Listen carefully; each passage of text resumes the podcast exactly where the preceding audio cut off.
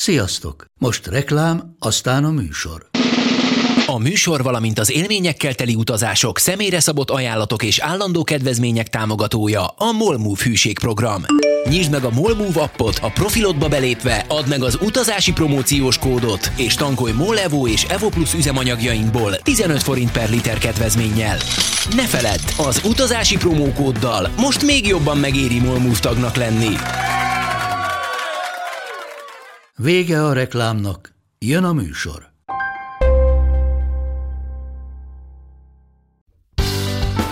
Oye, negra. Traigo lo que tú quieres.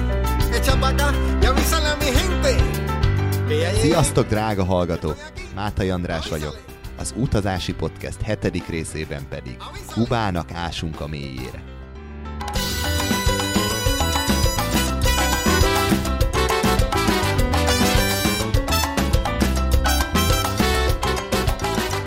Nincs még egy ilyen ország, amivel kapcsolatban ennyi kérdés merült volna fel bennem. A helyiekkel beszélgetve pedig a megválaszolandó kérdések száma nem hogy csökkent, hanem növekedett.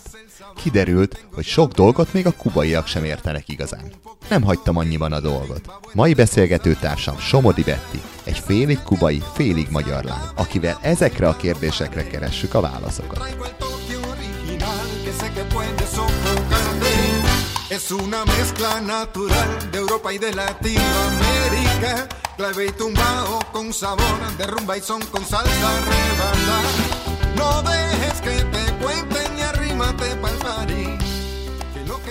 Szia Betty, hello, üdvözöllek a műsorban. Szia, köszönöm szépen a meghívást. Te ugye félig kubai és félig magyar vagy, azt viszont nem tudom, hogy melyik ágon. Uh-huh. Az anyukám a kubai, az apukám pedig a magyar, és én már itt születtem Magyarországon. Itt születtél. Igen. És gondolom akkor úgy nőttél fel, hogy kaptál egy csomó jót és rosszat mind a két társadalomból.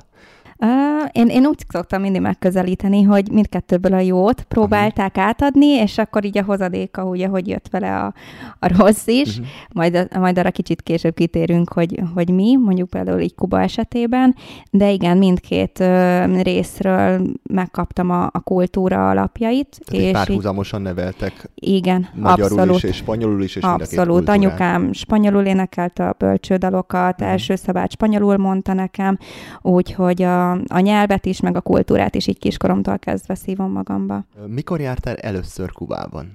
Szerintem két éves voltam. Könnyen jártatok ki be az országból akkor? Hát akkor, hát könnyen-könnyen jártunk. Előtte nem nagyon szerettek volna a szüleim kimenni velem, gondolom azért már, hogy túl pici voltam. Aztán, amikor pici voltam, akkor kétszer szerintem voltunk, és utána volt egy hosszabb kihagyás, egy hat éves kihagyás, amikor így anyagi megfontolásból is, mert inkább apukám az sokkal tudatosabb volt, és szerette Mhm. volna így a jövőt felépíteni, és erre fókuszált rá jobban, illetve akkor Kubában éppen egy ilyen rosszabb, speciális korszaknak nevezett periodo especial Mhm. időszak futott a Szovjetunió összeomlása után, és hát eléggé rossz volt a helyzet. Gondolom ez is közre játszott, hogy nem szerettek volna kisgyerekkel ö, hosszabb időre így kimenni. Igen. És rokonok jöttek? Mondjuk pont ebben a korábbi Ö, időszakban, a speciális időszakban? A nagymamám pont az elején, pont Mhm. az elején, amikor én kicsi voltam, akkor volt itt a mamám. Ő mindig megpróbálkozik ezzel a Magyarországgal, úgy jön ide, hogy itt marad, hát mindig háromszor volt itt, úgy jön, hogy itt marad, és akkor három hónap után mondja, hogy nem bírja, és Elég. akkor szeretne visszamenni, igen. Aha. Egyébként, ha bármilyen másik országról beszélnénk, akkor valószínűleg ezek nem releváns kérdések lennének, de hogy Kubával kapcsolatban meg relevánsok, mert hogy hát szerintem egy, az egyik legkülönlegesebb ország, most így végig gondolom, hogy hol jártam, amivel kapcsolatban a legtöbb kérdés van bennem, és hát nagyon remélem, hogy ezeket így kihámozzuk, és ö, egy csomó kérdésre tudsz nekem válaszolni.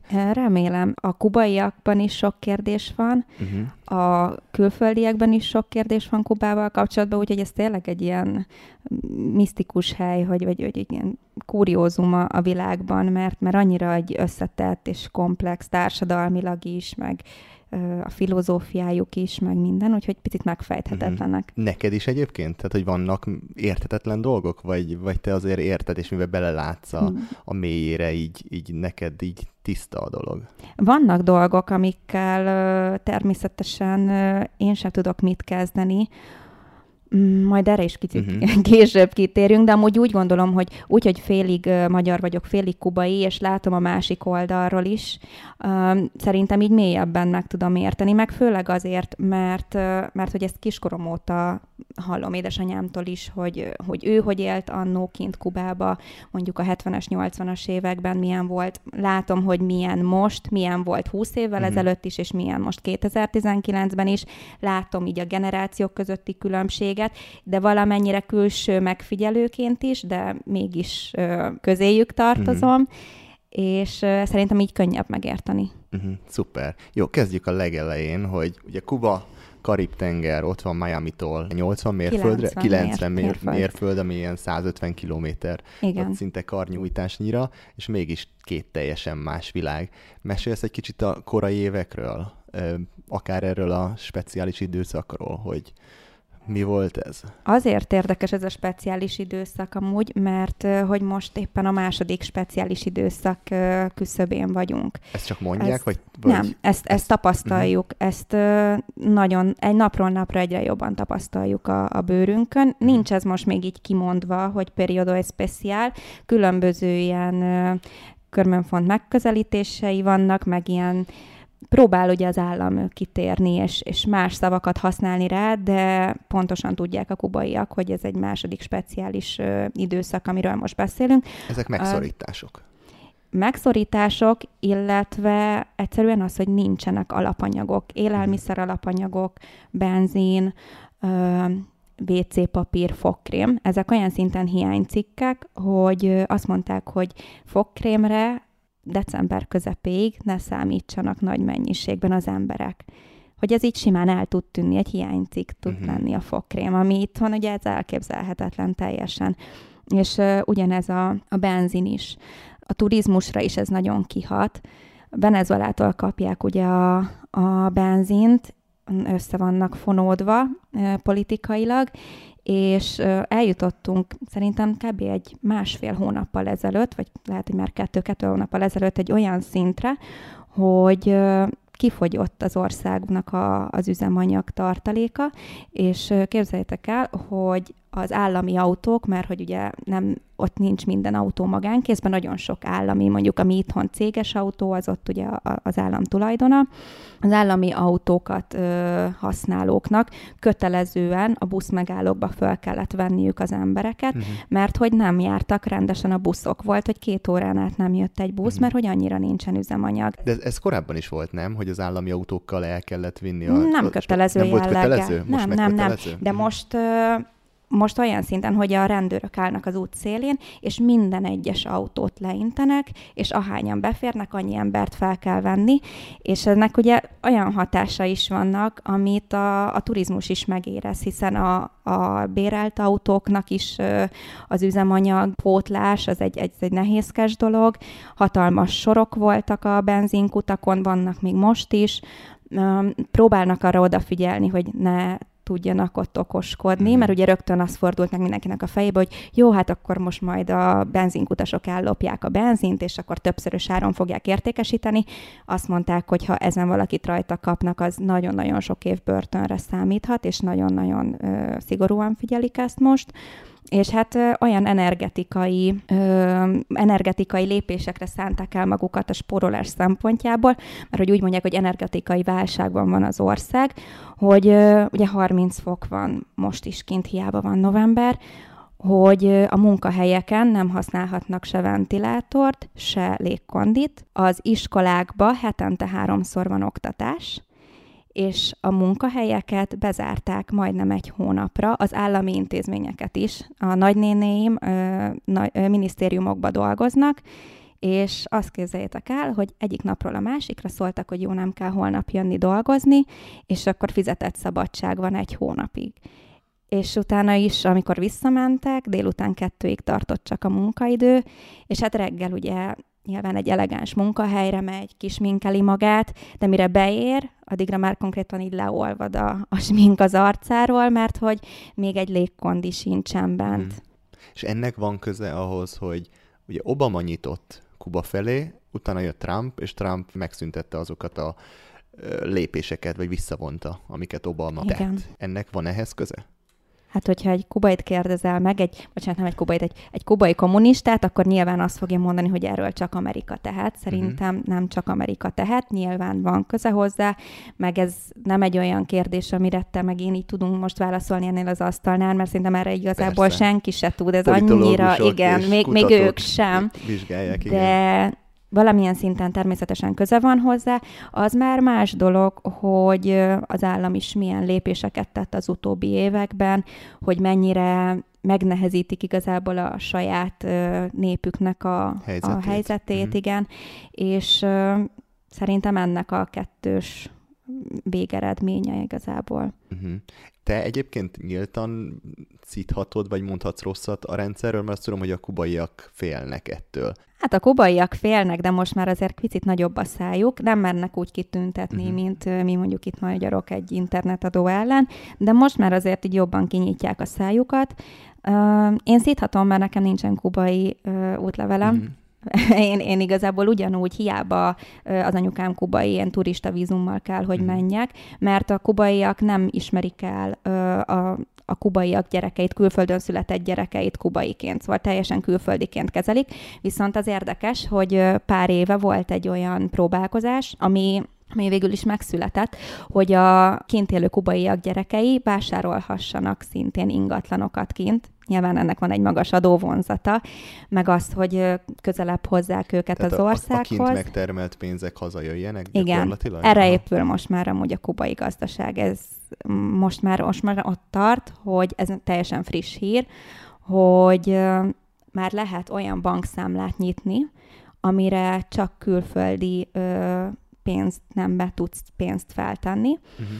és nyíltak olyan boltok, ahol csak dollárban, amerikai dollárban tudsz vásárolni, az árak horrorisztikusak, és ezt képzeljétek el, ugye egy ilyen szocialista zárt országban, és csak ö, dollárban tudsz vásárolni, és hát ez egyértelmű, hogy arra megy, hogy ugye a több millió külföldön élő kubai, uh-huh. akik táplálják igazából ezt a mechanizmust, azért nem omlott össze eddig teljesen, hogy ők tegyék rá az ott élőknek a számlájára a pénzt, és akkor menjenek a, a ilyen divizás bolt, úgy Aha. hívják most. Ez teljesen új, ez a héten nyitott az első ilyen bolt, hétfőn, uh-huh. azt hiszem. És ez tényleg igaz, hogy vagy hát én úgy gondolom meg, amiket hallottam, hogy az ország azért nem dőlt még össze, mert egyrészt van a turizmus, kettő meg, amit említettél, hogy a, a rokonok külföldről küldik haza a pénzt, Igen. És, és ha ez nem lenne, akkor nagyon sok család éhen halna, semmi pénze nem lenne. Hát a nagy része. A turizmus is biztos nagyon sokba hozzá tartozik, de szerintem a, a külföldi családtagok tartják ezt életben.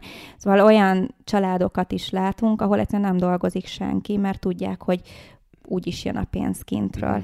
És uh, mielőtt most itt valaki azt hinné, hogy én, én teljesen Kuba ellenes vagyok, mert hogy sok ilyen negatívumot mondtam most, ez, ez egy olyan dolog, ami, amik tények, és nyilván ez, erről megvan a, az embernek a véleménye, Persze. de ettől függetlenül én nagyon szeretek kijárni, és nagyon büszke vagyok arra, hogy kubai vagyok félig, csak vannak igenis ilyen árnyoldalai, és egyre több ilyen van mostanában. Ez az év, ez nagyon-nagyon durva volt gazdaságilag, és például érezzük is a bőrünkön, hogy amennyi pénzt mondjuk eddig küldtünk haza, mert kénytelen vagy különben tényleg nem tudják eltartani magukat, uh-huh az most már nem elég, uh-huh. mert az árak is mennek föl, és egyszerűen nem tudják máshogy megoldani. És ez kihat igazából az egész társadalomra, ugye van a, a, az újabb generáció már ebben született, ebben nőtt uh-huh. fel. Sőt, nem is annyira csak az újabb, már ugye az anyukám is ebbe született bele a, a Fidel Castro forradalma utáni rendszerbe,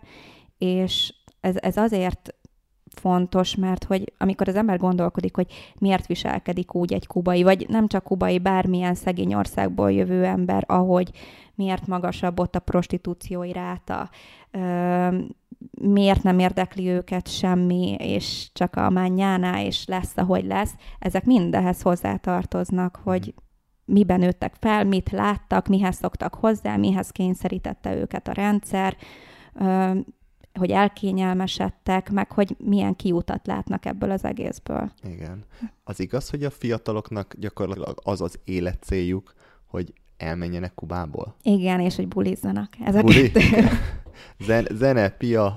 Zene, pia, táncolni, és persze tisztelet a kivételnek, mert ott is van nyilván olyan, aki, aki inkább a tanulásra, meg a munkára fókuszál, de a nagy részük az tényleg buli, buli, buli. De ez, és... ez is a kényszer szüli, hogy nincs értelme Nincsen. semmit csinálni, mert kapnak, mondjuk, ugye az emberek szokták általában hallani Kubával kapcsolatban sajnos, hogy mennyi egy havi fizetés például. Igen, hát mostanában voltak béremelések, uh-huh. de még így is hát mint mondjak, átlagosan szerintem egy olyan 30 dollár a havi fizetés. Igen, tehát még 10, 10 ezer forint alatt keres, mondjuk akár egy orvos, egy tanár. Igen, egy, és akkor nem beszélünk mondjuk a nyugdíjasokról, mint a nagymamám, aki 120 kubai pezót kap, ami olyan 5 dollár. 5 dollár, aha. aha. És akkor abból próbálj megélni, és az árak a boltba, hogyha bemész, te tudod, mert voltál ugyanolyan drágák, mint itt, sőt, sok dolog sokkal drágább. Nyilván nem a piacon, de hogyha bemész egy ilyen szupermarketbe, ott azért uh, szerintem drágábbak a dolgok, mint uh-huh. itthon. Uh-huh. Mesélj egy kicsit a helyiekről, a milyenek a Milyenek a kubaiak? Vidámak, uh-huh.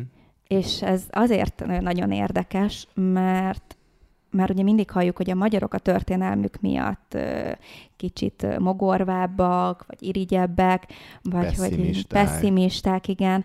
És szerintem a, a kubai nép történelme is azért elég kemény volt, és még az a mai napig is.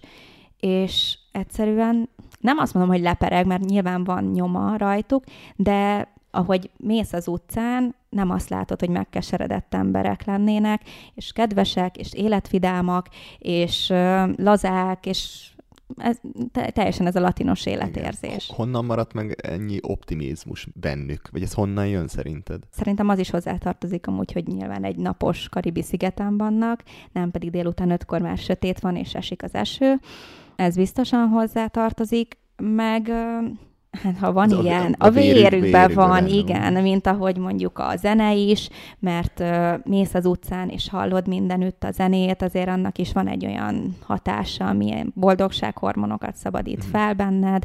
Um, az, hogy hogy mondjuk a, az emberek sokkal inkább tartoznak közösséghez, és élnek ö, szociális életet, az is nagyon sokat számít, hogy ö, nem, nem egyedül vannak otthon akár idősek, mint itt, hogy hogy igazából egy nyugdíjas, hogyha egyedül él, akkor... A gyerekei, egy, unokái igen, havonta egyszer, egyszer felhívják. felhívják és kész. Mhm. pontosan ott kint emiatt nem kell aggódni, mert körülbelül napi ötször átkopog a szomszédod, meg te is ötször átmész hozzá, meg átmész a nem tudom én kihez, és folyamatosan az utcán vagy, vagy hozzád jönnek. Ott nem kell amiatt aggódnod, hogy magányos leszel. Hát mindig mindenkinek nyitva van az ajtaja, és Igen. kibe jár mindenki?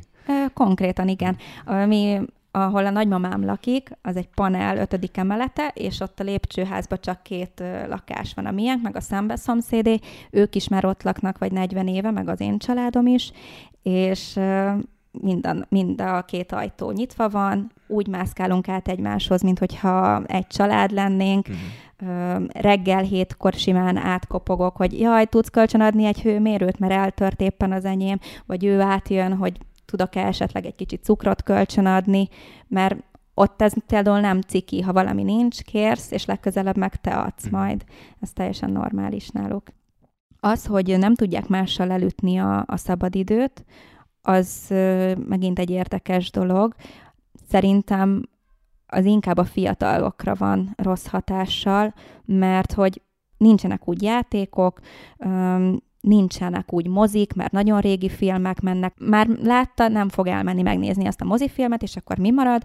A buli, piálás, tánc, zene, és ez, ez egy ilyen veszélyes kombó, hogyha ha minden nap ezt csinálják mert ezt biztos tapasztaltad nem csak Kubába, hanem más latinamerikai, vagy in, nem is latinamerikai, inkább a Karib térségre mondanám ezt, hogy az erkölcsök azok eléggé lazák. lazák. És én emlékszem, hogy, hogy amikor én kisebb voltam, akkor ugyanúgy csináltak nekünk ilyen bulikat, mondjuk a tizedik születésnapomra megvannak a képek, hogy áthívtunk környékről, ugye, hogy panelba lakunk, rengeteg gyerek volt ott a környéken, áthívtunk egy csomó kis barátomat, és akkor táncoltunk, ez a, mint egy felnőtt buli, de mi a gyerekek táncoltunk, és nem volt semmi olyan, amire a szüleim azt mondták volna, hogy fú, ez már sok.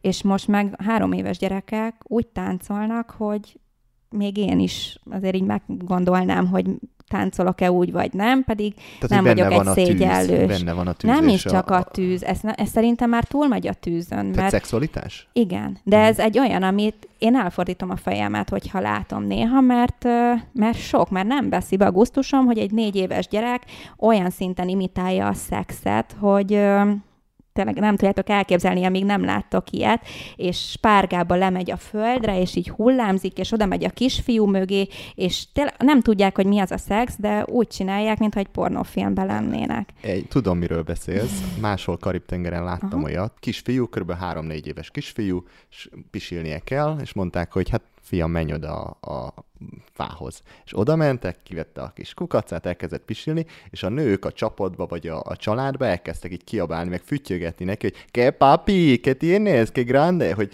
mekkora nagy kukacod van, egy három-négy éves gyereknek, gyerek így nézett hátrafele, azt se tudta, hogy mi van, látszott a megdöbbenés az arcán. De ismerősök? Persze, tehát a saját családja. Ö, ez mondjuk számomra annyira nem meglepő, mert... nem tudom, hogy a hallgatóknak Most... egyébként meglepő-e.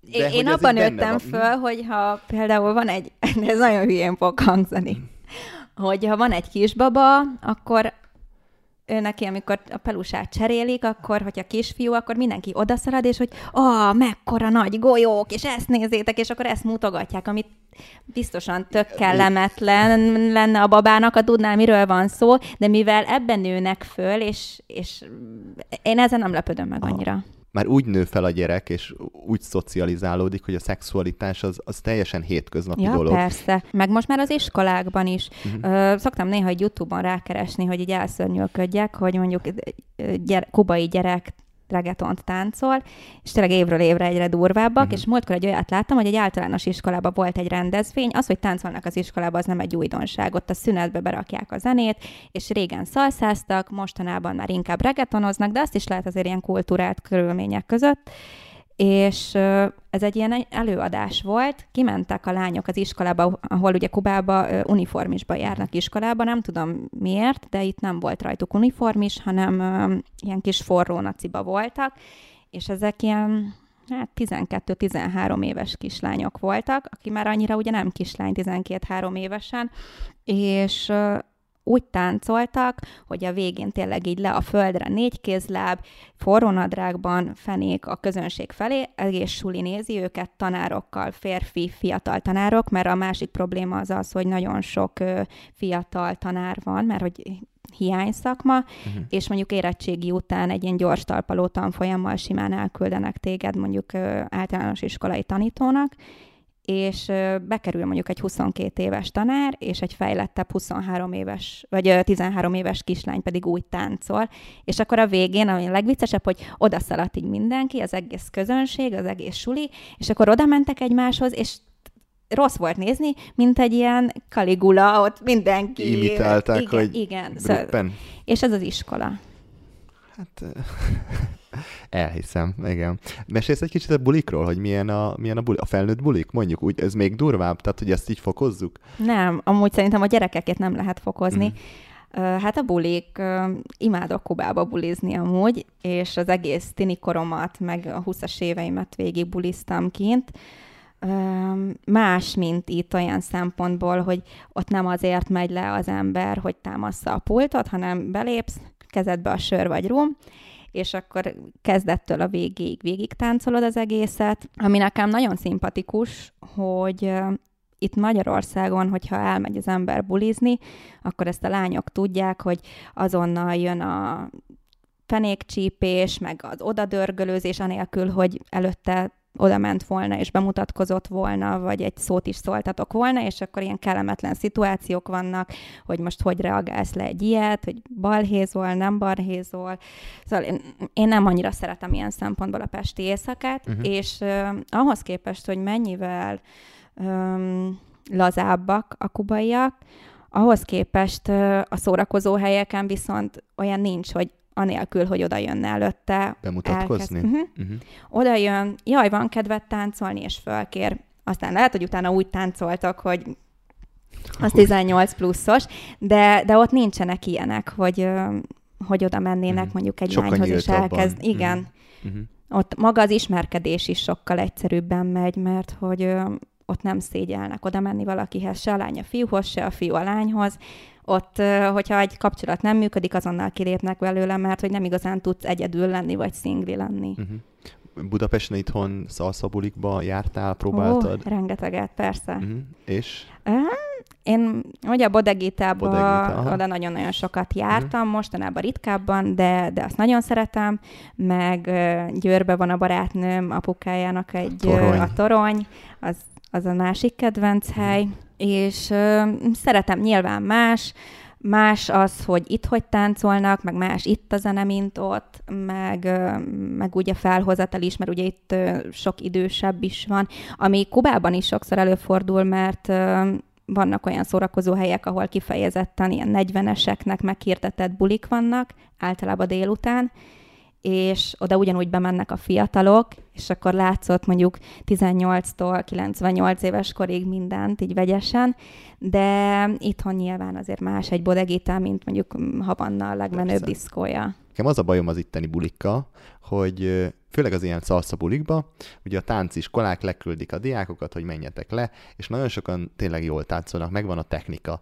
Csak azt láttam, hogy mindenki ez a betanult robot lépéseket csinálja, és nulla uh-huh. érzés van benne, és míg mondjuk, de inkább Kolumbiáról van tapasztalatom, hogy ott lehet, hogy nincsenek ezek az ilyen forgás, meg olyan forgás, hanem egy tök egyszerű lépés, de abban sokkal több élet. érzékiség, élet, fantázia van, mint itthon ezek a betanult, Jó. nagyon kocka mozgások. Most kimondtad a kult szót, hogy ah. betanult. Nem szeretnék megbántani egy szalszást sem, de az biztos, hogy hogy más pont emiatt egy szórakozó helynek itt a hangulata. Nagyon ügyesen táncoló szalszások vannak, csak ö, sokszor én is azt érzem, hogy így robotszerűen betanulják a lépéseket, vagy hogyha mondjuk esetleg egy olyan számot tesznek be, amit ők nem ismernek, akkor azonnal ott úristen, mi történt vége. És például érdekes, én ö, én nem nagyon tudok magyarral táncolni, uh-huh. egy kezemben meg tudom számolni, hogy hányjal, mert én nem vagyok egy szalsza világbajnok, tudok táncolni, de ezeket a rengeteg figurákat nem ismerem,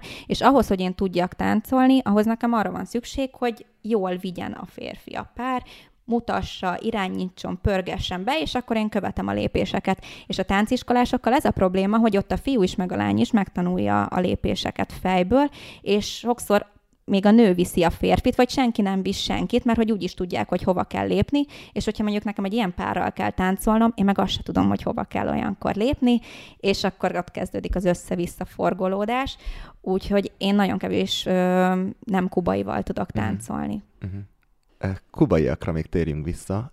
Azt hallottam, hogy egy kubai inkább éhezik, de jól néz ki és tiszta. A tisztaság az mindenképpen. Uh-huh az mindenképpen. És... Tehát, hogy nagyon iszonyatosan fontos nekik a megjelenés, hogy hogy néznek ki. Igen. És, és a tisztaság is. Igen. Ö, megint anyukámnak a tapasztalatai, amikor Magyarországra került, 86-ban jött ide, és mondta, hogy egy teljesen nagy sok volt számára, hogy akkor itt még nem igazán szörtelenítették a hónaljukat, a lábukat is kevésbé, de hogy még a fiatalok sem annyira.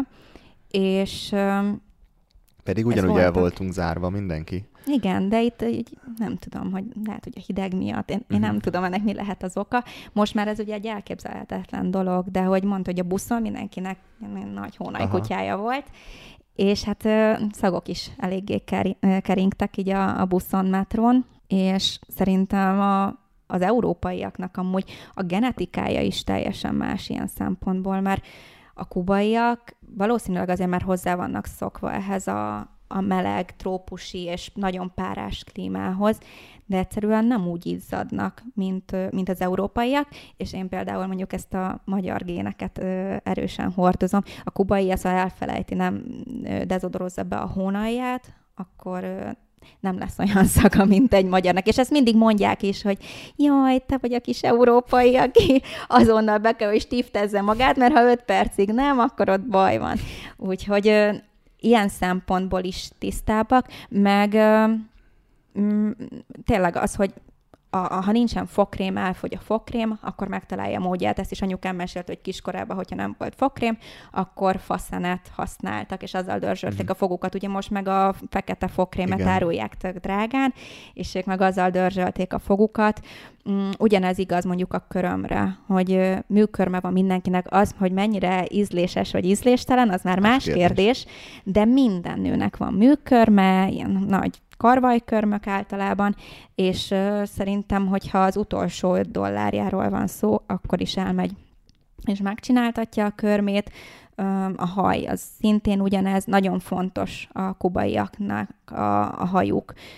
Azért is, ez picit már ilyen ö, mélyebb ö, történet, mert hogy ugye ott vannak feketék, fehérek, mulattok, és ö, sajnos ö, egy olyan szintű rasszizmus van kint, ami mondjuk a, a professzionális életedbe nem tud meggátolni, szóval feketék ugyanúgy juthatnak el komolyabb pozíciókba, munkahelyeken, bárhol, viszont kivéve a televízióba, mert ott már mint ahogy egész Latin Amerikában, ugye mondjuk a műsorvezetők is általában mind fehérbőrűek, meg a, meg a, a filmekben, szappanoperákban, viszont Viszont a mindennapokban van egy olyan rasszizmus, ami az régi időkre, még a Fidel Castro forradalma előtti időkre nyúlik vissza. Még mindig? Amikor, igen, igen, igen, igen.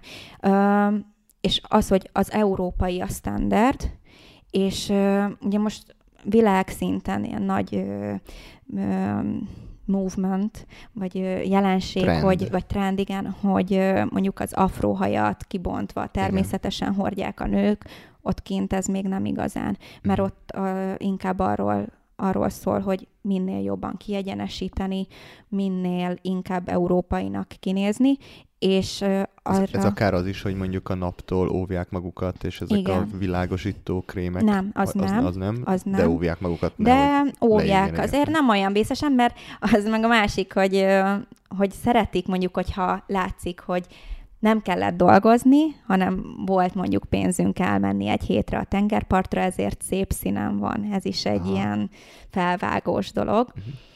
És a, a hajra visszatérve, hogy az a, a nőnek a, a, haj, a koronája igazából, és a, a hosszú, kiengedett, egyenes haj, az, amiről mindenki álmodik, és például én mondjuk, hogyha most kimennék, és meglátná a mamám, hogy ilyen pici rövid a hajam, mert lecsaptam másfél hónapja, teljesen kifordul, hogy úristen, de hát így nem látszik, hogy mennyire hosszú, és mennyire szép, mert hogy ugye a feketéknek nem nő olyan gyorsan a haja, és hogy ott a, ez, ez a, a méret is, meg a hajnak a szerkezete is egy nagyon-nagyon fontos mm. dolog. Még olyan családokban is, ahol ö, feketék, ö, akik feketék, mint például az én családomban is. Úgyhogy van egy ilyen ö, csúnya rasszizmus. És ez mi, miben jelenik még meg ez a hétköznapi életben? Párválasztásban Párválaszt... például. Van egy nagyon csúnya mondás, aminek így az egyszerű fordítása az az, hogy javítani a, a te fajodon. Szörnyen hangzik magyarul, vagy a fajtádon. Ez azt jelenti, hogy próbálj minél világosabb lenni. És hogyha mondjuk te mulat vagy, akkor próbálj inkább egy fehérrel összejönni, és vele legyen gyereked, mert akkor még világosabb lesz a gyerek. És ö, másik nagyon csúnya mondás, hogy ö, hátra hátrafele nem, még azért se, hogy lendületet vegyek. És ez, ez szintén az, hogy nem, nem, nem ne, választok vissza, olyan igen. párt, akinek mondjuk sötétebb a bőrszíne. Ez nem azt jelenti, hogy nincsenek keveredések, de ezek nagyon-nagyon benne vannak a, a hétköznapokban, hmm. mindennapokban.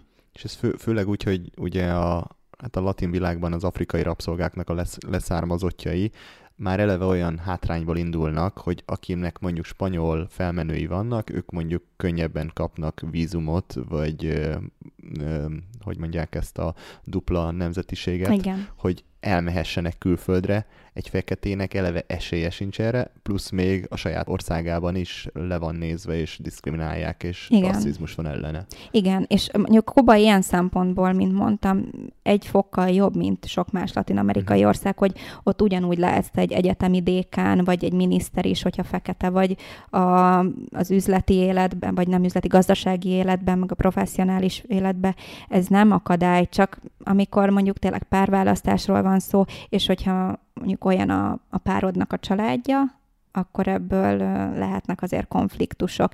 És ott nincs olyan szinten rasszizmus, mint Amerikában, hogy fehér nem játszik feketével, vagy nem vegyülnek. Mindenki együtt játszik, legjobb barátok, de amikor arról van szó, hogy párt választál, akkor azért mindenki körültekintőbb. Uh-huh. Érdekes.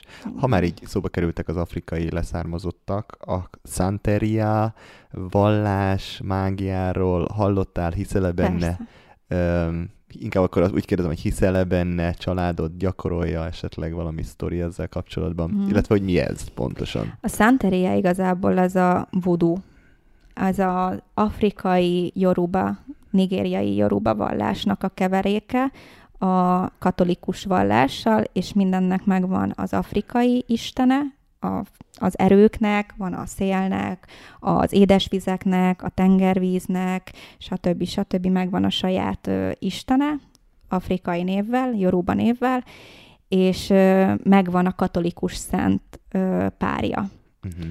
Úgyhogy egy eléggé összetett ö, vallás, de a, a ritusoknak az alapja az a, az a yoruba afrikai rituálék, ami, ami a voodoo. Ezt úgy lehet elképzelni, amit kimondod itthon, hogy voodoo, akkor látok egy ilyen kis Babát. bábút, amiben tűvel bökötsz valamit, és átkokat szorsz valakire. Ez gyakorlatilag ezt jelenti? Én ilyet nem láttam, uh-huh. viszont az, hogy valakinek rosszat tegyél, és rontást tegyél rá, meg ilyesmi, ezek abszolút benne vannak ebbe a vallásban. Uh, az én családom az alapjáraton nem hisz ebben. Viszont ez egy, meg, szerintem egy nagyon jó dolog, egy jó téma, hogy ezt így felhoztad, mert régen, a, egy ilyen 15-20 évvel ezelőttig ezt titkolták az emberek, a szocializmus, kommunizmus miatt is. Aztán valahogy elkezdett ez egyre nagyobb teret nyerni, és már az emberek nem féltek, ezt nem otthon csinálták csak, hanem hanem már beszéltek is róla nyilvánosan, úgy is öltöztek, mert akik például frissen avatnak bele ebbe a vallásba, az tetőtől talpig fehérbe kell, hogy öltözzön, olyan különböző nyakláncokat kell, hogy hordjon, úgyhogy azonnal ki lehet szúrni, hogy ki az, aki ebben hisz és ezekről régen ugye nem nagyon lehetett beszélni. És az utóbbi években viszont ebből elkezdtek pénzt is csinálni. Vannak ennek a vallásnak, mint minden más vallásnak, ugye papjai, és különböző rituálékért különböző összeget kérnek, és ez egy olyan vallás, ahol áldozatokat kell tenni, aminek eléggé borsos az ára.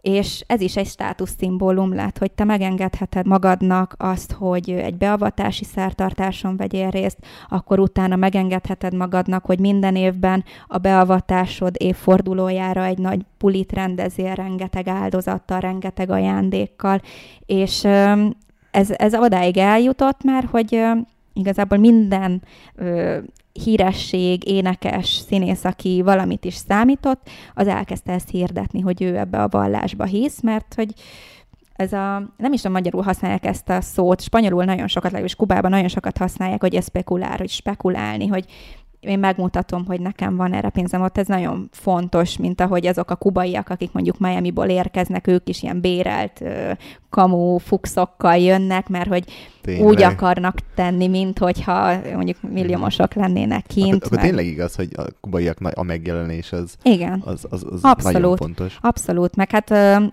hogy azok a kubaiak, akik Miami-ból jönnek, nagyon sokszor bérelnek ugye autót, és mire megy az európai, egy megbízható, jó áru autó. Mit választ a kubai? Az Audi A6-ost, A8-ast napi 200 dollárért. És lehet, hogy kint Miami-ba pedig ilyen food stampen él, uh-huh. és különböző segélyekből. De az a lényeg, de... hogy arra pár napra, amíg igen, visszamegy, és akkor fú, neki nagyon összejött ott. Ilyenekkel találkoztam, ilyen, ilyen kubaiakkal sokkal. Elég sok van. Na, kanyarodjunk vissza, vissza a, a Santeria. Igen. Az én esetem ezzel pedig az, hogy engem már nagyon pici korom óta így vonzott ez mm-hmm. a mhm. dolog. Én mindig is szerettem mindent, ami ilyen nagyon misztikus, és anyukám mindig mondta, hogy úristen, mert boszorkányoknak is szokták hívni, mert a másik neve a Santerián kívül, hogy bruheria, boszorkányság. boszorkányság. Uh-huh. És hogy hát a mi családunkban nincsenek is ilyen boszorkányok, és hogy te egy ilyen kis bosszi vagy, és hogy miért, és honnan. És amikor mondjuk kimentünk, és ilyen könyvvásár van a, a belvárosba, az óvárosba, én nem a történelmi könyveket vettem, hanem nagyon sokszor ilyen szánteriás könyvet, és ezeket így végigolvastam, úgyhogy elég sokat tudok. Most már kevésbé, mert nem érdekel már, de akkoriban mondjuk én tizenéves koromban rengeteget tudtam erről, és uh, ugye a, a zene is nagyon fontos része, ezek a rituálék, ezek a, az afrikai joruba zenén, a rumbán alapulnak, és ö, olyan táncokon, amit mondjuk a mai napig imádok. Nekem az az egyik kedvenc ö, stílusom, meg ez egy olyan zene is, ami úgy be tud egyszerűen szippantani, hogy tényleg ö, transzba tud tőle esni az ember. Szóval nem azért esnek transzba, mert megszállja őket egy szellem, hanem egyszerűen az a zene. Érted, meg... a tested, érzed, uh-huh. És az az adrenalin, ami esetleg mondjuk egy ilyen beavatáson ö, benned van, akkor el tudom képzelni, hogy valaki tényleg, és mondjuk megivott még egy fél üvegrumot hozzá, akkor biztos olyan állapotba tud kerülni. És ezeknek a keveréke, hogy maga a a háttértörténete, hogy megtudni minél többet erről a vallásról, plusz a zenei része, plusz a tánc, ez nekem nagyon szimpatikus volt, és voltam is sok ilyen jósláson, hogy kagylót dobnak, uh-huh. és akkor abból a kagylóból jósolnak, meg hát a, teljesen hülyeségeket, egyik se vált be soha. Aha. Pedig mindig mondták, hogy ez egy nagyon jó, babalaónak hívják ezeket a papokat. Ez a legjobb babalaó havannába, hozzá kell menni. És ez semmi nem jött be abból, amit mondott. Meg ö, volt egyszer, aki azt mondta, hogy egy szörnyű rontás van rajtam, és ö, ezt azonnal le kell venni, és ahogy így felépítette a mondókáját, akkor én már persze a saját magánéletembe csatoltam dolgokhoz, hogy ez miért történik, és mondta, hogy akkor most rögtön kéne itt valami ellenrontást csinálni. És én egy nagy állatvédő vagyok. Én mondjuk a szunyogon kívül, meg a ilyen kis hülye bogarakon kívül nagyon nem tudnék megölni semmit. És akkor mondta, hogy jó, hát akkor hozza is a dolgokat, amik most szükségesek ehhez, és akkor hozott egy galambot többek között, meg egy csomó más dolgot, és annyira megijedtem attól, amit mondott, hogy simán követtem az utasításait, és kezded el, hogy így letéptem a fejét a galambnak. és ez egy olyan dolog, amit még így most tíz évvel később is azt mondja, úristen, Betty, hogy erre hogy voltál képes? He, jól csinálják. Most ennyi idő után mit mondasz, hogy mennyire hiszel benne, és sem mennyire, mennyire. És most már sem ennyire? Nem. Ö, és nem, vagy, az nem alapjai, benne. vagy az alapjaiban talán, de amit most mm, csinálnak, abban Szépnek talán nem. tartom magát a háttértörténetét, mm. meg azt, hogy ez szerintem egy tök szép dolog, hogy amikor annó ezt a, a fekete ö, rabszolgák elkezdték ö, Kubába ezt a, ezt a vallást, hogy megismerkedtek a spanyolokkal, megismerték az ő vallásukat, elkezdett ezt keveredni, és ez egy olyan szép párhuzam, mint ahogy ugye a spanyol nép meg az afrikai is elkezdett keveredni, ugyanúgy a kultúra meg a, a vallásuk is, és nekem azt tetszik, hogy megvannak a természeti erőknek az istenei. Ez egy ilyen szép idilli dolog, mint ahogy mondjuk a buddhizmusban is nagyon sok szép, tehát látok, vagy bármelyik vallásban, mert mindegyikben van. Nem hiszek benne úgy, viszont nagyon sok ilyen áldozatot, nem kifejezetten mindig állatáldozatok, ez nagyon sok minden lehet, tárgyak is, de ezeket, aki kubai, az látja, hogyha a városba bizonyos dolgok el vannak valahol szorva, azt te látod, hogy ez egy ilyen bruheria, és hiába nem hiszek benne úgy, azért inkább nem nyúlok hozzá, mert egy, hogy ha kibontod, lehet benne meglepetés is, mondjuk egy levágott állatnak a lába, vagy ilyesmi, de, de amúgy is jobb nem bolygatni ezeket a dolgokat, ilyen babonás vagyok. Uh-huh. És egyébként az átlag kubai mennyire hisz benne, és mennyire gyakorolja? Tehát ez egy elterjedt dolog, vagy nem annyira? Elterjedt. Elterjedt. Uh-huh. Elterjedt. Az, hogy mindenki tiszteletbe tartja, és fél tőle, úgy, mint amit mondtam, hogy nem nyúlnak hozzá, az alap. Az alap aha. Mindenki fél tőle. Mm, nem nagyon tudok most így arányt mondani, de szerintem a fele az biztos. Uh-huh, uh-huh. Szerintem ennyit erről a, a Santeriáról. Viszont még visszakanyarodnék a kubaiakra, és az öltözködésükre, és nem tudom, hogy ez csak a látszat és a színfalak előtt történik. Akivel kubaival találkozik az ember, mindenki menő ruhákban van, szépen fel van öltözve, arany mindenhol, annyi aranyfogat még életemben nem láttam, mint Kubába, nyaklánc, fux, mindenki van téve, és közben pedig járod a várost, és majd erről is külön beszéljünk, és hogy azt látod, hogy hiánygazdaság van, és sehol nincs semmi, bemész mondjuk egy ruhaboltba, úgy néz ki egy ruhabolt, hogy bemész, nem tudom, 200 négyzetméteres áruház, és a 200 négyzetméteren van egy gumicsizma, egy műanyag tölcsér, akkor hogy lehet ez Mhm. közben pedig a fiatalok jól öltözöttek, és amerikai baseball sapkák vannak rajtuk, nemzetközi márkák, vagy hát ruhájukon. Hamisítványok amúgy a nagy része. De mégis ott van, tehát hogy De ott van, igen. ez Ö, hogy, hogy, hogy van ez? kettő ö, módja van, hogy, hogy ilyenek kerüljenek be az országba. Az egyik az az, hogy ugye a külföldiek, uh-huh. vagyis hát a külföldön élő kubaiak hozzák ezeket be De ajándékba. Igen. Min, mindenki, aki külföldről megy Kubába, az úgy megy, mint egy igásló. Mindennel megpakolod a bőröndöt, amit el tudsz képzelni. Ezen felül azok a kubaiak, akiknek még megvan, hogy is van pontosan, a, például az anyukám nem tartozik bele, azt hiszem, ebbe a kategóriába. Anyukámnak már nincsen kubai ö, személyigazolványa, mert ő már olyan régóta itt van, de azt hiszem, hogyha még van személyid, akkor ö, évente vagy két évente bevihetsz 100 kg-nyi, ilyen kárgónak hívják árut, és akkor egy ilyen nevetséges kilónként talán valami kettő kubai pezót, vagy valami nagyon-nagyon nevetséges összeget kell fizetni, és ebbe vihetsz bármit, a plazma tévétől kezdve a szexuális segédeszköz is, mert hogy az is egy tök... Ke- keresett Aha, dolog. keresett ö, dolog, Ö, ruhák, minden, minden, amit el tudsz képzelni, és ö, nagyon sokan ezt ö, üzleti célral is csinálják. Tehát gondolom utána ez pörög a fekete gazdaságban. Persze. Uh-huh. Senki se Tehát ez nem is kerül bolt. boltokba, nem nem, kerülne. nem, nem, Ah. ez abszolút fekete gazdaság. Öm, otthon a lakáson árulják, és akkor ö, tudni lehet, hogy majd jön a Margarita jövő hónapban, és akkor hozni fog egy ilyen kárgót, abban lesz 100 kg-nyi ruha, abból mondjuk 50 kg cipő, és 100 kg farmer meg póló, és akkor majd lehet vinni, ami, ami van. Ez az egyik. A másik pedig az, hogy vannak olyan országok, ahova a kubaiak könnyebben eljuthatnak, mert nem kell vízum. Ilyen például Oroszország, meg Ecuador, é, Venezuela. Venezuela, bár oda most már nem, nem igazán mennek, Mhm. Hát most mert most már megy, nincs ott igen. semmi. Um, Nicaragua és azt hiszem mm, Dominikai köztársaságba is vízummentesen, és ö, ezekbe az országokba kifejezetten ruhát vásárolni mennek. Nagyon gagyi minőségű, nagyon csúnya ócska ruhák, de ez az, amit ö, hordanak, mert egyszerűen a boltokban nincsen semmi, ahogy mondtad, üres az egész.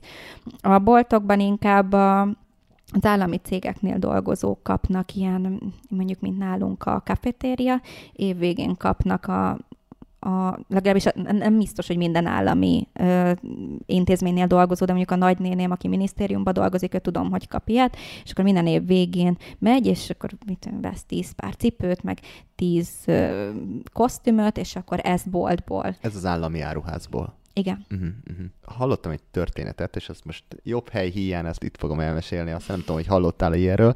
Hát az a, a kérdés, hogy hogy lehet az, hogy a fekete piacon egy nem működő villanykörte, az sokszorosába kerül, mint a működő. És hogy ez hogy lehet? Hát ilyenről én nem hallottam. De az úgy mesélték ezt el, illetve az erre a magyarázat, hogy mivel rendes villanykörtét te nem tudsz sehol venni, mert hogy hiánygazdaság van, és bemész a boltba, akkor az lesz, mint a Hofi kabaréban, hogy, hogy bemész a húsboltba, és semmi nincsen. Helyette te elmész a fekete piacra, megveszed a nem működő villanykörtét a, nem tudom, ötszöröséért a normális árnak, de legalább megveszed, ez nem működik, bemész a munkahelyedre, és mivel ott állami ja, elosztás van, ott van működő villanykörte, és te kicseréled a nem működőt működőre, és így hazaviszed a, a már használtat. Hát az, hogy annyival drágább azt nem tudom, de ilyet abszolút el tudok képzelni. most nem akarom itt a családom titkos, vagy a piszkos részleteit nyugod, nyugodtan, kiadni, nyugodtan. de hát a, a, az előző Négy munkahelyeiken... vagyunk, úgyhogy nyugodtan bármi. Meg még páron hallgatják. De azért láttam, hogy a, a nagynéném, nagybátyám miket vittek néha haza a munkából, és nem tudom őket elítélni, mert abból a fizetésből nem lehet egyszerűen megélni. Uh-huh. Nem lehet. És mindenki olyan munkahelyre vágyik, ahonnan mondjuk ételt haza tud vinni, nem is csak magának, hanem hogy eladja, vagy pedig valamilyen alapanyagot, mondjuk építkezési alapanyagot, vagy bármi olyan, amit te ott hagynál, de ő már arra gondol, hogy ezt kinek tudná eladni. Uh-huh. És hát okoskodnak. Ugye úgy, ahogy a Európán belül azért mi magyarok eléggé rafkósak vagyunk, és a nyugat-európaiak sokkal naívabbak nálunk, ugyanúgy a kubai, az meg még a magyarhoz képest is sokkal rafkósabb, mert hát 60 évig magának kellett ezeket megoldania, és mindent meghekkelnek. A, amikor nem volt még úgy internet, akkor azt is megoldották, és az autókba is ezek a 50-es évekbeli amerikai Chevrolet automatikusak, van benne LCD kijelző, olyan hangfal, olyan hangrendszer, hogy megőrülsz, nem is tudsz úgy menni rendesen egy ilyen taxiba, hogy beszélgetsz, mert olyan hangos ugye a zene, Úgyhogy mindent megoldanak, mindent, mindent, mindent. És mindenki próbál keresni egy kis mellékest, hogy a, az állami fizetése mellett, ami gyakorlatilag Igen. nulla, amellett okoskodva, Mindenki. hogy, hogy tud. Még a nyugdíjas is. Uh-huh. A nagymamám például, amit a jegyrendszerbe kapsz kávét, az a legrosszabb minőségű, ugye, és a sárga borsóval keverte össze, és akkor az darálta le, és akkor egy olyan szint rakott össze, ami még nem gyanús, de hát mindenki tudta, hogy ez sárga borsó igazából, de mindenki így csinált, úgyhogy vették az emberek. Uh-huh. Úgyhogy mondom, még a nyugdíjas is. És nagyon sok barátom is, aki volt Kubában, azt tapasztalta, és velünk is ez megtörtént számtalanszor, hogy a, a kubaiak lépten nyomon leszólítanak, és így próbálnak valamit eladni, menj el vele ebbe a bárba, menj el oda. Ez is ennek a része, hogy ő, hogy ő mondjuk kap azért, hogy bevisz egy bárba, akkor ő utána kap, nem tudom, pénzt, jutalékot, bármit. És akár, vagy pedig az, hogy legyen egy, egy külföldi, aki ott tud talomban tartani. Uh-huh. És most tényleg remélem, hogy mert biztos fogják majd kubai ismerőseim hallgatni, és ők, ők ismernek engem úgy, hogy tudják, hogy én ezt hogy gondolom, de ez a valóság, szóval nem akarok köntörfalazni. Ugye a prostitúció az nagyon meghatározóként, és ha nem nem is kifejezetten mondjuk egy órabéres prosti, de az, hogy külföldieket levadászni, ez, ez egy abszolút elfogadott dolog, hogy úgy mondjam, és sokszor akár a családja is támogatja ebben a lányokat, és fiúkat is, mert a fiúk is részt vesznek benne. Uh-huh. És hátsó szándék nélkül azon kívül, hogy mondjuk segít, útba igazít, vagy ilyesmi, amikor már azt látod, hogy valaki nagyon barátkozni akar, ott, ott olyan nincs, hogy hátsó szándék nélkül. Ott ö, szeretne valamit uh-huh. mindenképpen. Uh-huh. És ők, a kubaiak, hogy tekintenek a külföldiekre? Van bennem egy olyan nagy kérdőjel, hogy mi lenne, ha én élnék saját országomba, amit nem hagyhatok el, ahol gyakorlatilag látom a rengeteg külföldit, aki odajön, a menő ruháikban, hogy rengeteg pénzük van, hogy menő telefonjuk, fényképezőgépük van, amit én tehát nem tudom, ezer évnyi fizetésből se tudok megvenni. Én nem biztos, hogy tudnék rájuk annyira mosolyogni. Ez a különbség amúgy a magyar és a kubai között, hogy egy ehhez képest, amit mondtam, hogy nagyon sok érdek fűzi őket ahhoz, hogy egy külföldivel barátkozzanak. Ahhoz képest viszont egy, egy ilyen nagyon jó indulat van bennük, amit tényleg nem megjátszanak, hanem nem egy irigykedős népséges egyáltalán. Előbb irigykedik egy külföldön élő kubaira, mint a külföldire. Mert a külföldiben azt látja, hogy egy tényleg egy lehetőség, kettő pedig, hogy hú, itt van, legalább rajta látom, hogy mi a divat kint, lehet, hogy nem tudom én, bulizok vele majd egy jót, vagy, vagy ez a, a remény, hogy mi van Kubán kívül. Nekik ez egy ilyen inspiráció. És én nem is találkoztam még soha olyannal, aki rossz szót mondott volna uh-huh. a, a külföldiekre, és ez szerintem egy nagyon fontos dolog, hogyha azt vizsgáljuk, hogy milyen emberek a kubaiak, mert ebből is látszik, hogy amúgy hatalmas a szívük. Uh-huh. Ezt egyébként nagyon jó hallani egyrészt voltak nekem olyan tapasztalataim, amikor éreztem, hogy valamit nagyon akartak, de előfordult nagyon sok olyan eset is, amikor csak elbeszélgettünk, vagy mondjuk az volt, hogy beszélgettünk, és akkor megkérdezte, hogy nem, nem hívnál meg egy kis dobozos, vannak ezek a... És, meg, és, és mondtam, hogy átfigyel, sajnos nem. Semmi baj, semmi, csak megpróbálta, még ott maradt két mondatot váltottunk, kezet fogott, elment, tehát hogy semmi uh-huh. tolakodó nem volt benne, nagyon szimpatikusak voltak, tehát nekem nagyon sok ilyen pozitív élményem volt, de mondjuk benne volt az is, hogy ugye tudtunk beszélni. Igen. És nekem voltak olyan barátaim, akik ezt nagyon ö, tolakodónak érezték, hogy lépten nyomon mindig valaki oda akart menni hozzájuk, le akart hát, szólítani őket, és ők ugye nem is tudtak nagyon kommunikálni velük, hanem ez a gondolom ilyen basic English-sel elbeszélgettek egymással, és hogy nekik, nekik ez ilyen rossz élmény maradt. Viszont volt olyan nagyon-nagyon pozitív um, élményem is, annó még, amikor tíz éve voltunk barátaimmal, oda jött hozzánk egy kubai pár, és bennünk volt ez a rossz érzés, hogy vajon mit akarhatnak, nagyon kedvesek voltak. Ők meghívtak minket, hogy elmennek és vesznek egy üveg, vagy egy dobozrumot, vagy egy üvegrumot, amit egyébként mondjuk el a hallgatóknak, hogy drágább a kóla a rumba, mint maga a rum. Tehát nagyon olcsón lehet venni rumot, és nagyon finom.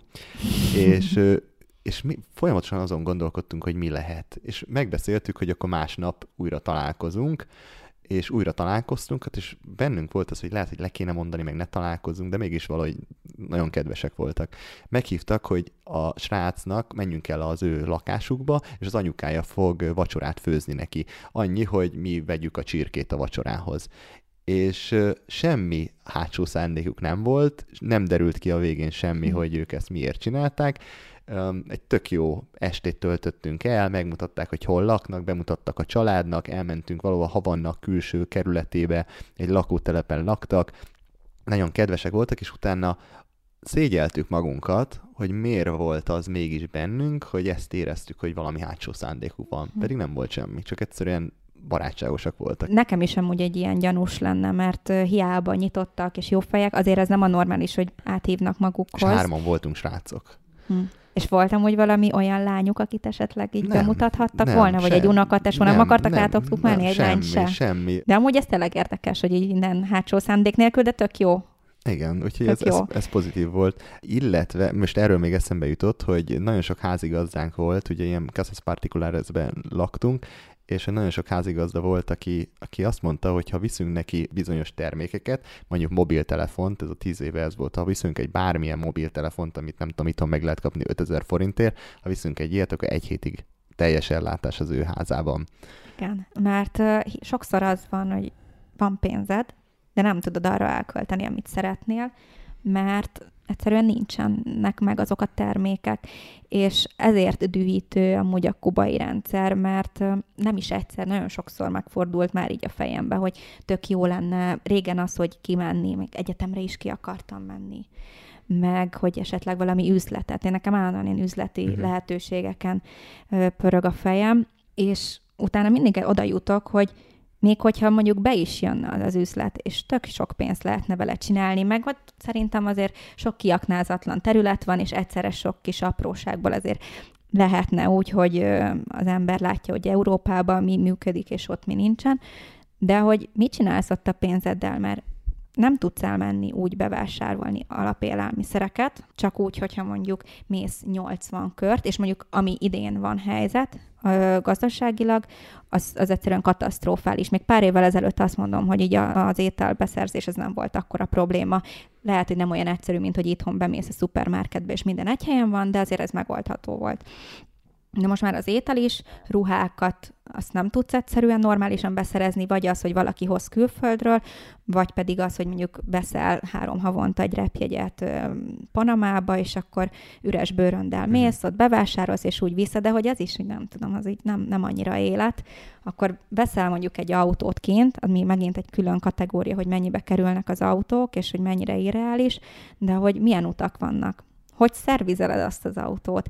Ilyen alapvető dolgok, amik itthon fel sem merülnek benned, hogy ez, ez egy luxus dolog lenne, ott kint nem elérhetőek egyszerűen. És mindig ö, arra, arra a következtetésre jutok, hogy nincsenek meg azok kényelmi faktorok, amikhez én hozzá vagyok szokva, nem hiába akar onnan mindenki elmenni, és hogy hiába van ott pénzed, nem tudsz egyszerűen egy ö, stresszmentes életet uh-huh, ö, uh-huh. biztosítani magadnak. Mert a kubai az tényleg a manyána, meg hogy lemegyek plegykálni, vagy elmegyek ki dominózni, vagy elmegyek bulizni, és lazán veszi, de ő nekik is van stressz az életükben, de nekik mindig az, hogy hogy lesz holnap. Mit rakok le holnap az asztalra, vagy hogyha ez nem probléma, hogy mit rakok le, akkor mikor fognak lecsukni azért, mert hogy a, amit lerakok az asztalra, azt a munkahelyemről uh-huh. seftáltam el. Uh-huh. És ezért mennek el nagyon sokan. Most erről eszembe jutott a, a legeslegelső hosznunk, akinél aludtunk. A, az esküvői fotóján úgy volt, hogy mind a tíz ujján volt egy hatalmas arany gyűrű.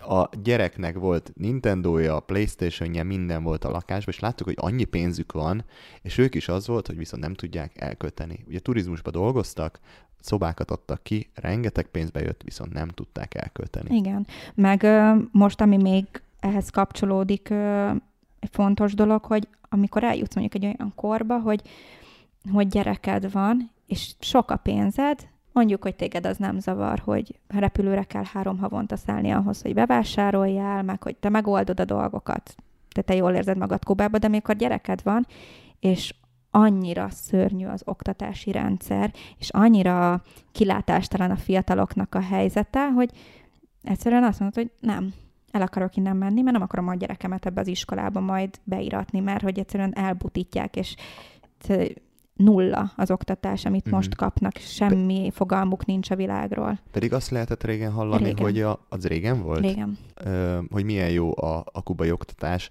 hogy a, a, a szakmákat, ugye a sportolókat, hogy milyen jó sportolójuk van, milyen jó orvosokat képeznek ki. Például hallottam, hogy rengeteg kubai orvos dolgozik Brazíliában. Meg Venezuelában. Ott ez most hatalmas probléma. Ott ugye kubai zászlót égetnek Venezuelában, mert az összes jó kubai orvost kiküldték oda, uh-huh. és elveszik a venezuelai orvosoknak a munkáját, és akkor ugye ez a tipikus uh, helyzet, hogy akkor mit csinálunk, hogy elgyújtjuk a kubai zászlót, és yeah. uh-huh dögölje meg minden kubai, pedig nem ez a probléma, hanem az, hogy milyen paktumok vannak a háttérben uh-huh. nyilván. Na és akkor mi történt az oktatásban, hogy ez megváltozott? Szerintem az, hogy nincs pénz az országban, uh-huh. motiválatlan, egyre motiválatlanabb lett minden uh-huh. generáció.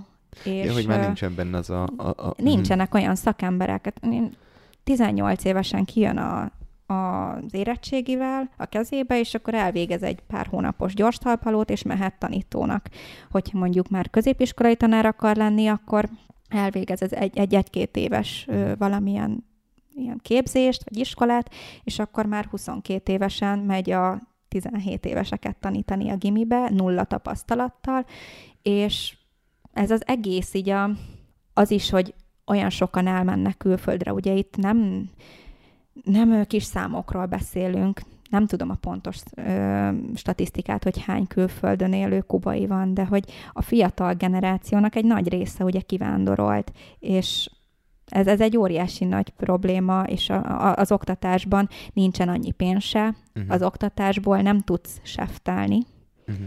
ezért inkább elmegy mondjuk, még hogyha van is egyetemi végzettség esetleg, elmegy egy étterembe felszolgálni, mert ott napi 5 dollárt keres. Igen és ennyi, és a végén a fizetésedből élsz. Most, hogy így mondod, tényleg, ha belegondolok, ez a, ez a nagyon jó szintű oktatás, ez inkább a régi időkre, a Szovjetunió idejében Igen. volt, amikor még megvolt a Szovjetuniónak a támogatása, Igen. és mindent nyújtottak, és mindent adtak. Aztán, amikor ez ugye 90-91-ben ez megbukott, és jött ez a speciális időszak, talán akkor ehhez, tényleg Pontosan, ehhez kapcsolódik, pontosan. hogy onnan jött a mély repülés ebben Igen, is. és most már tényleg egy, egy nevetséges, egy cirkusz, ami az oktatásban folyik. Azt nagyon sokan biztos tudják, hogy Kubában csak nemrég nyitották meg az internetet. Mindenestül rájuk zúdult az egész. Szerinted ez egy mennyire volt okos dolog, mennyire hasznos nekik? Nem tudják a veszélyeit, nem tudják felmérni. Rájuk zúdult, nem tudják, hogy milyen, nem tudják, hogy hogy kell mondjuk a social médiákat használni, elfelejtik a jelszót, és akkor nem újat kérnek, hanem egy új profilt csinálnak, és akkor a nagybátyámnak is tíz profilja van, meg az összes rokonomnak. Simán kiraknak olyan fehérneműs képet, vagy olyan pikáns fotókat, hogy ők nem tudják, hogy az internet nem felejt. Ez szerintem nagyon nagy baj.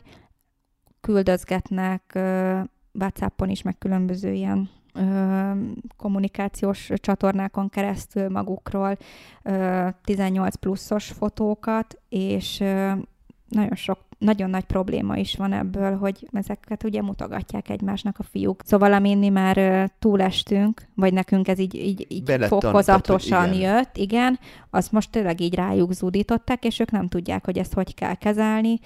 Ez, ez nagyon nagy probléma, meg igazából az, hogy a, a mértéket sem ismerik, és fönt vannak online 024, és a másik nagyon érdekes dolog pedig az, hogy ezt sem maguknak fizetik a legtöbb esetben, hanem ott egy ilyen feltöltőkártyás rendszer van. És mindenki, mindenki napra pontosan tudja, hogy mikor vannak ilyen promóciók, hogy mondjuk ö, 20 dollárért 60-at kapsz, és akkor abban a pillanatban jön neked az SMS, hogy fel tudsz tölteni, Léci, és még mindenkit, ugye a külföldi barátok is, mert azt simán pofátlanul egy barátot is megkérnek, hogy töltse fel a telefonjukat, ami itthon egy elképzelhetetlen dolog. És nagyon sok ilyen mém is van ezzel kapcsolatban, meg ilyen poén videó, meg ők is tudják amúgy, hogy gáz, de úgy vannak vele, hogy bepróbálkoznak. És mindig, amikor ilyen promóción van, akkor jön az üzenet, hogy na, Léci, tölts fel, és akkor látod, hogy mondjuk három-négy héten keresztül 0-24 online vannak. Uh-huh. És amit én eddig nem tapasztaltam soha, csak az utóbbi években, hogy már ugye otthon is ülünk a nappaliba, és mindenki így a telefonját nézi. És beszélgetünk ugyanúgy, mert a kubai az tényleg egy ilyen nagyon dumálós, szószátjár nép, de érezni azért a, a mobiloknak a hatását. Meg most meg nem mondom, hogy pontosan hogy csinálják, de például ott a panelban, ahol mi lakunk, az első lépcsőházban lakik az unokatesom, az utolsóba pedig a nagymamám. És az unokatesóméknál van valamilyen ö, ilyen routerszerűség, Mhm. uh-huh. és a mi épületünkben 50 lakás van, és az unokatesóméknál fizet elő, vagy így mindenki onnan szívja a, Aha, a ő, wifi ő lett a helyi internetszolgáltató? igen, és, és ők így leosztották az 50 lakásba kb. És most már azért ott is van ilyen szempontból Mhm. fejlődés. Uh-huh. Az, amit az előbb mondtál, ez a, hogy a veszélyei, szerintem ez egy nagyon nagy probléma. Csak gondoljon bele mindenki, hogy a, a legfiatalabb generációt, akik a gyerekek, akik most kezdik el használni, azokat hogy óvjuk és féltjük az internettől. Na most ott vannak a kubaiak, felnőtt emberek, akiket már nem tudsz te tanítani, nem tudod nekik nagyon megmondani, hogy mit tudom én, fiam, fél órád volt, most lerakod, mert hogy felnőtt emberek, és ők a felnőtt fejjel kezdik el most használni azt az internetet, amit itt mondjuk egy gyerek kontroll nélkül. Igen, és ez azért is ö, nagyon ijesztő, mert pontosan azért, mert hogy rá vannak sokszor kényszerülve, a kap- kapcsolatba tudnak lépni külföldiekkel, meg külföldön élő kubaiakkal. És nyilván abban a reményben ír rá, hogy esetleg őt elvigye, vagy oda Mhm. csábítsa Kubába, és ugyanúgy elkezdi Franciaországba küldözgetni a félmeztelen fotóját, meg a különböző intim testrészeit, és, és ezekből jönnek a zsarolások, amikor ismerőseim körébe is volt ilyen, hogy valaki visszaírt, hogy jó, hogyha nem fizetsz nekem ennyit meg ennyit, akkor kiposztolom a Facebook üzenőfaladra a mesztelen fotódat. És akkor ő mondta, hogy de hát én kubai vagyok, én le vagyok égbe, én azért írtam neked, hogy hát ha rajtad keresztül pár dollár tudok keresni, és ezek olyanok, amire így nincsenek felkészülve Persze. igazából, meg mindenkivel orba szájba skype-olnak, videóznak, és pikáns tartalmakat Aha. megosztanak. Uh-huh attól nem félnek, vagy egyáltalán tudatukban van az, hogy az állam tudja és látja, hogy kinek adta el ezt a kártyát, és hogy ő mit netezik. Tehát, hogy ilyen, ilyen Nem nincs érdekli benne. őket. De hogy egyébként ebben van, van ilyen tudatosság mondjuk az államtól, szerinted? Hát biztos hogy figyelik őket. Mert hogy ugye az ilyen rendszerekben alap dolog, hogy mindenki mindenkit Persze. megfigyel. Megfigyelik, az biztos, mert régen a telefonvonalakat is figyelték. Uh-huh. Amikor én kisebb voltam, akkor emlékszem, hogy anyukám mindig mondta, hogy a telefonban milyen szavakat nem szabad használni, mert hogy azok a Fidel Castro-nak a amikor nem akarod kimondani a nevét, hanem mondjuk álnevet mondasz, hogy a caballo, a ló, azt mindenki tudta, hogy ez a Castro. Vagy pedig voltak olyan ismert kódszavak, amiket mondta is anyukám, hogy azokat kerüljem, mert azokat szűrik, és hogy nehogy bajba sodorjuk a családot. De ez mondjuk uh-huh. ilyen 90-es uh-huh. évek vége. Uh-huh. Megmaradt a, a kubaiakban ez a félelem így a, a karhatalomtól? A rázós témákról is már könnyebben beszélnek, de félnek.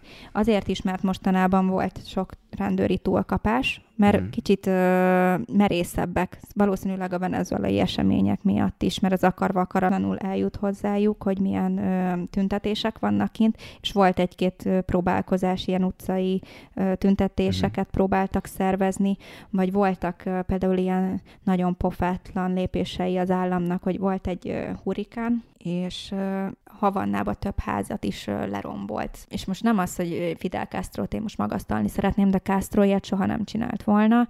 Az állam eladta az alapanyagot, az építkezési alapanyagot a károsultaknak, hogy új lakást építsenek maguknak. Nem az, hogy adományoztak volna nekik, Mert hanem ez, ez volt összedőlt a, a házuk, lényege. összedőlt rengeteg ház, és az állam először is semmilyen segítséget nem adott hetekig, csönd volt, és ö, hírességek, énekesek, ö, meg Miami-ba élő különböző ilyen celebek kezdtek el gyűjtést szervezni, ez nem tetszett az államnak természetesen, próbálták őket is bolykottálni különböző módon, és aztán, amikor már ez vállalhatatlan volt, és az emberek elkezdtek erről beszélni, hogy mi az, hogy nem történik semmi, mi az, hogy nem kapnak még élelmiszer támogatás sem. Képzeld el, hogy a, a szendvicseket is, az ételt, mindent pénzért adtak ezeknek a károsult embereknek. És igen, ez az, a szocializmus kommunizmussal eléggé ellentétes, és ilyen régen Fidel Castro idejében nem történt volna.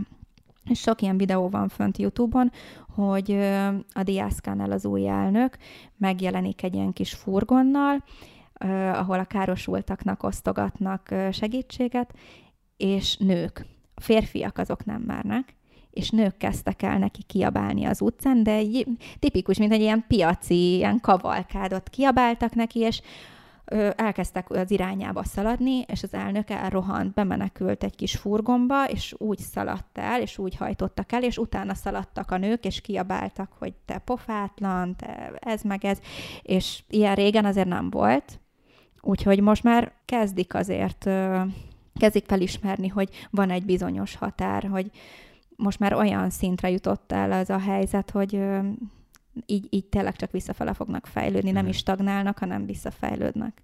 Hát nagyon, ez nagyon furcsa, nagyon érdekes. És ezért is mondjuk akár Fidel castro a személye annyira megosztó, mert én is most itt rengeteg negatívumot elmondtam, meg rendszerkritikát, de mégis hallom, hogy mi volt a forradalom előtt, mi volt a forradalom után az elején. Tudom, hogy a Szovjetunió összeomlása is mennyiben, mennyire megrázta az országot, és tényleg magukra maradtak, és ennek tudatában látom az előnyeit is ennek a rendszernek, uh-huh. és látom ugye a hátrányait is, és most már azt látom, hogy egy óriási nagy fejetlenség van. És Castro ezt nagyon jól így összefogta és kézben tartotta, meg hát ő egy olyan karizmatikus ember volt, olyan személyi kultusz van körülötte, és nem csak azért egy olyan személyi kultusz, mert hogy megfélemlítették az embereket, hanem még az is, aki a rendszert utálja veleig, még az is azt mondja, hogy Castro az egy hatalmas koponya, és van benne valami, hogyha hallgatod, ahogy ő beszél, akkor eljutnak uh-huh. hozzád a szavai. Uh-huh. Aztán, hogyha tényleg belemész mondjuk részletekbe a történelem folyamán, hogy mik történtek, milyen ügyeket próbáltak meg eltusolni, vagy meghallgatsz már ilyen diszidáltaknak interjúit, akik mondjuk magasabb beosztásban voltak, akkor persze megint máshogy látod a dolgot, de hogy én se tudom azt mondani, hogy ő teljes mértékben rosszul csinálta a dolgot, mint ahogy az, hogy teljes mértékben jól. És ebbe oszt, osztották meg a társadalmat most a, ezzel az új elnökkel, mert az idősebb generáció úgy volt vele, hogy igen, rossz helyen vagyunk, a Karib-tenger közepén nincsenek szomszédaink, 90 mérföldre ott van az ellenség, összeomlott a másik nagy ellenség, de azért van egy-két szövetségesünk, Venezuela, Kína, Irán, stb. De elfogadták, hogy sajnos nekik ilyen a helyzetük, és kész. De most már van egy fiatalabb generáció, aki azt látja, hogy nincs egy normális vezető, mindent ellopnak, hátrafele mednek, mint a rák, és uh, nincsen nekik uh, kibe, kihez húzni, uh-huh. nem ragaszkodnak hozzá. Uh-huh. Azt elhiszem. Most ránézek a itt az időmérőre, és most tartunk 80 percnél, valószínűleg ebből kicsit kevesebb lesz, de hát arra gondoltam, hogy csináljunk itt egy vágást, és folytatjuk még a beszélgetést, viszont azt egy extra részbe fogjuk áttolni, illetve hát a fix kérdést felteszem ja, itt, és az a vicces, hogy Kubával kapcsolatban ez a kérdés, ez egy ilyen... 11 perc is lehetne, vagy 111. Igen, mert, mert hogy ugye az a fix kérdés, hogy mi az, amit Magyarországról elvinnék Kubába, és Kubából hoznál Magyarországra? Mentalitás, termék, bármi. Hát igen, mert itt mindegy, hogy fizikai vagy szellemi dolog. Mi az, amit oda vinnék? mindig, amit éppen kér a család, azt felmérjük mindig az igény, de ugye, mint mondtam, a ruháktól kezdve a gyógyszer sajnos, uh-huh az nagy hiány. Gyógyszer, de akár gyerekeknek, tesóimnak játékok, vagy ágynemük, szóval minden, amire a minden nap a folyamán szükség lehet, bármi ilyesmi, és akkor ezt a hányan megyünk, annyiszor 30 plusz 10 kilóba próbáljuk bele gyömöszölni. Uh-huh. Bajnok vagyok táska Igen. összerakásban, mert nem egyszer volt már, hogy tényleg ilyen robbanásig raktuk a táskát, bőröndöt. Mi az, amit hazahoznék? Fizikális dolgokat, amiket szoktam hozni, azok általában gyümölcsök, meg olyan ételfajták, amik itthon nincsenek. Gyümölcsöt, tehát kész gyümölcsöt elhozom? Igen, mm. apukám ettől mindig ki van amúgy, ugye apu a magyar, hogy Isten, hogy én vagyok az az ember, aki babot, meg gyümölcsöket, meg mangót hozok, meg uh, guagyába, ez mm. a guava, meg egy csomó olyan gyümölcsöt, ami itthon nem kapható, meg jó, mondjuk mangó kapható, de azért tudod jól, hogy teljesen más az íze. Igen meg ö, olyan ilyen ö, burgonyafélék, amik itthon nem kaphatóak, meg mit szok... Hát, rum, rum, szivar, ezeket szoktam általában hozni. Uh-huh. Hogyha pedig valami szellemi dolog, akkor mindenképpen a, a pozitív hozzáállás, meg az, hogy menjánál, és majd lesz, ahogy lesz, mert van egy ilyen tök jó mondás, hogy hogyha folyamatosan stresszelsz valamin, akkor igazából kétszer éled meg azt a problémát, amikor megéled meg, amikor ugye stresszelsz rajta, és minek is olyan rövid az élet, most amúgy is annyi baja lehet az embernek, hogy minek duplán.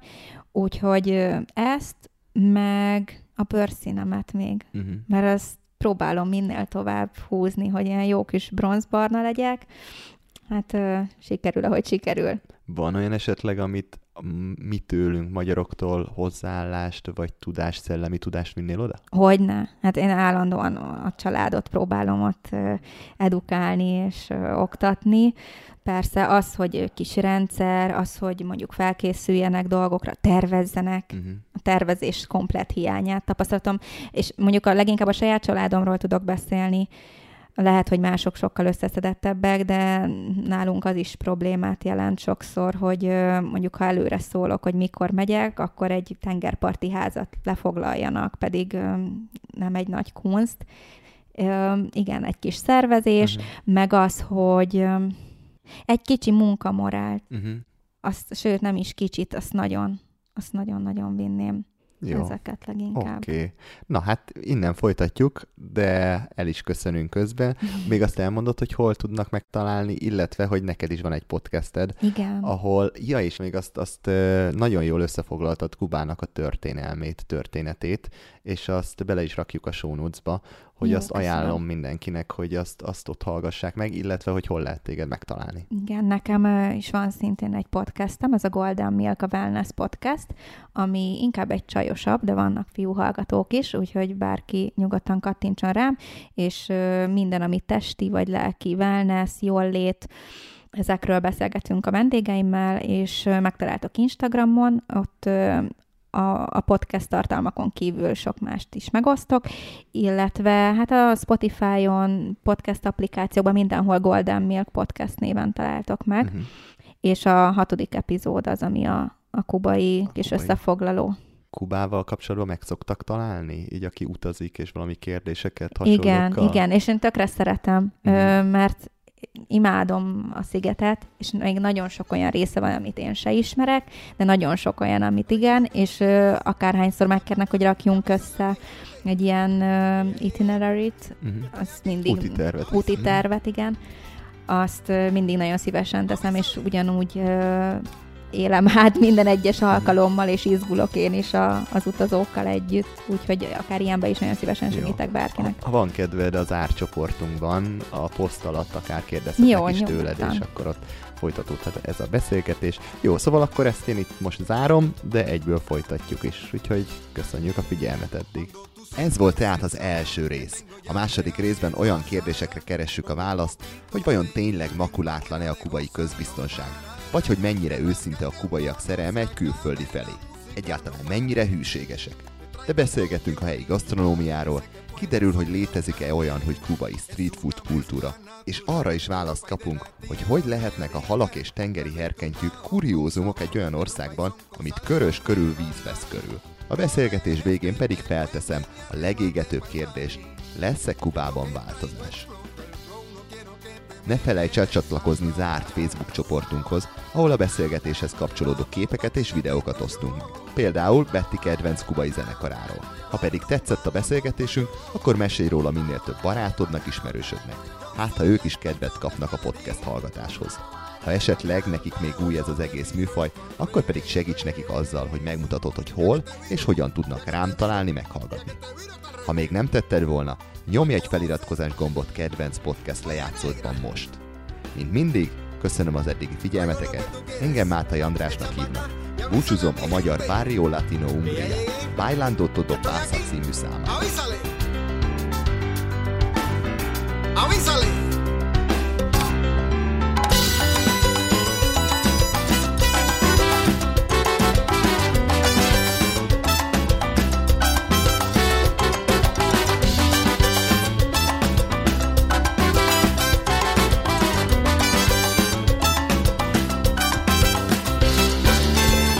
Cuando tú sientas el sabor que tengo ya verás que pasará.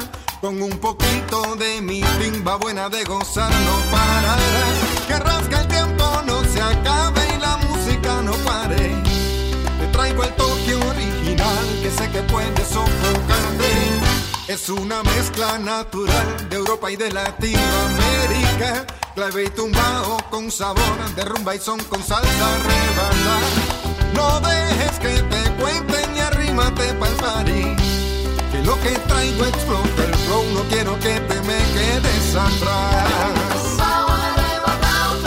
La bomba aquí la tengo